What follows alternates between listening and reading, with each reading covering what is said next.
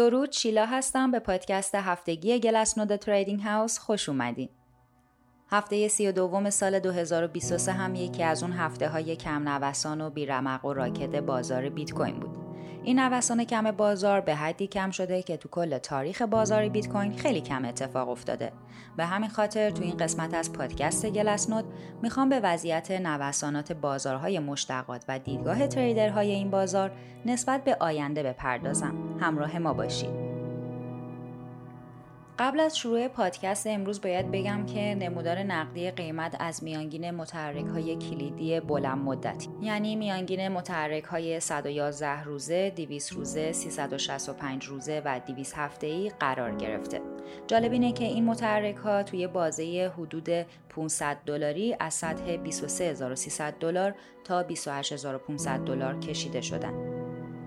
اگر جزو شنوندگان همیشگی پادکست های گلسنود باشید حتما می‌دونید که از نظر تحلیلگرها روند نزولی قبلی در واقع از آپریل شروع شد و ریزش قیمت می 2021 اولین لگ روند نزولی کنونی بود. بنابراین باید بگم که از زمان ثبت قله تاریخی چرخه قبلی که تو آپریل بود حدود 850 روز میگذره و دوره ریکاوری کنونی برخلاف چرخه های قبلی که فاصله حدود 65 درصدی تا قله چرخه داشتن حدوداً 55 درصد درادان داره.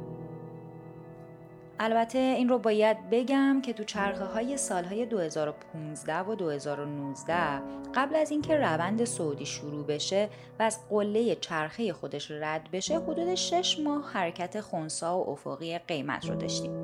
بنابراین اگه تاریخ تکرار بشه فعلا باید انتظار حرکت بزرگی رو نداشته باشیم. بعد از قوقای ابتدای سال بیت کوین که یه جهش بزرگ رو دیدیم حالا بیت کوین وارد یه فاز خونسا و افقی شده جالب اینه که این جهش از کف و بعد دوره خونسا تو چرخه های قبلی هم دیده شده تحلیلگرا به این دوره میگن دوره باز انباشت کوین بازه های یک ماهه و یک ساله نوسان محقق شده هم کاهش شدیدی داشته.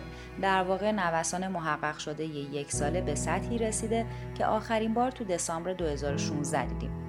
تو کل تاریخ بیت کوین چهار بار همچین دوره کم نوسانی رو دیدیم.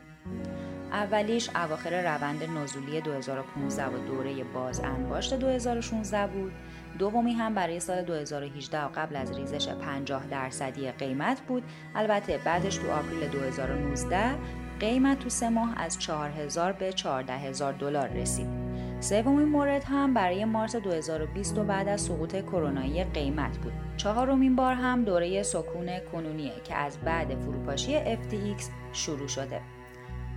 نوسان کم بازار به حدی کمه که فاصله کف و سقف به هفت روز گذشته نمودار فقط 3 ممیز 6 دهم درصد. جالبه بدونید که فقط 4 ممیز 8 دهم درصد از روزهای معاملاتی بیت کوین به این شکل گذشته. فاصله سقف و کف سی روزه گذشته هم فقط 9 و 8 دهم درصده این اتفاق از نسخه 7 روزه هم کمیابتره چون فقط 2 و 8 دهم درصد از روزهای معاملاتی بیت کوین اینجوری بوده. نوسان کم بازار باعث شده که بازار مشتقات هم به طرز قابل توجهی کم فعالیت بشه. مجموع حجم معاملات بازار مشتقات بیت کوین این روزها به 19 میلیارد دلار در روز رسیده. این آمار برای بیت کوین هم 9.2 میلیارد دلار در روزه که تقریبا با کف ژانویه 2023 برابری می‌کنه. این یعنی بازار هنوز هیچ تمایلی به ریسک پذیری نداره. با اینکه در طول سال 2021 و 2022 حجم معاملات کلی و حجم معاملات باز اتریوم نسبت به بیت کوین داشت یه روند افزایشی رو پیش می گرفت ولی این روزها به خاطر کمبود نقدینگی و ریسک پذیری فعالان بازار مشتقات بیت کوین دوباره به ارز ارجح تریدرهای این حوزه تبدیل شده.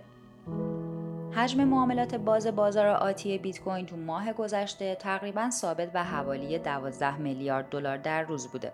جالبه بدونید که این رقم با نیمه دوم سال 2022 که قیمت بیت کوین 30 درصد ارزون تر بود برابری می‌کنه. البته تو ژانویه 2021 که قیمت 30 درصد بالاتر بود هم چنین حجمی رو شاهد بودیم. گرچه اون موقع بازار هنوز به چنین بلوغی نرسیده بود. از طرف دیگه بازار option نسبت به بازار آتی رشد داشته. در واقع حجم معاملات باز بازار option تو دوازده ماه گذشته حدود دو برابر شده و حالا به رقیب جدی بازار futures تبدیل شده. لازم به ذکره که حجم معاملات باز بازار آتی از بعد فروپاشی FTX یه روند کاهشی مداوم رو پیش گرفته. خب حالا می‌بینیم انقدر بازارهای مشتقات بیرمق و راکد شدن بیایم ببینیم همین trader های کم هم به چه امیدی دارن فعالیت می‌کنن. تو بازار آتی استراتژی cash and carry سود سالانه 58 دهم تا 6 دهم درصدی رو میاره که یه ذره بیشتر از سود اوراق قرضه خزانه داری آمریکاست. البته وقتی این استراتژی cash and carry روی funding rate اجرا میشه سود سالانه به 8 ممیز 13 صدم درصد می‌رسه که خب البته ریسک بیشتری هم داره. لازم به ذکره که funding rate بازار آتی از ژانویه امسال تا امروز دائما مثبت بوده و این یعنی دیدگاه بازار تغییر کرده. از طرف دیگه نسبت put به call حجم معاملات باز هم در نزدیکی کف تاریخی و بین 42 صدم تا 48 صدم قرار گرفته. این یعنی تقاضا برای call option کم شده و این هم نشونه ای از تغییر دیدگاه trader ها نسبت به سال گذشته است. در آخر با توجه به همچین کاهش شدیدی تو نوسان قیمت یه سوال مهم برامون پیش میاد. آیا بیت کوین داره به یه دارایی بالغ کم نوسان و با ثبات تبدیل میشه یا باید منتظر حرکات شدید قیمت تو هفته های آینده باشیم؟ ممنونم که به این پادکست گوش کردین. تا پادکست بعدی خدا نگهدار.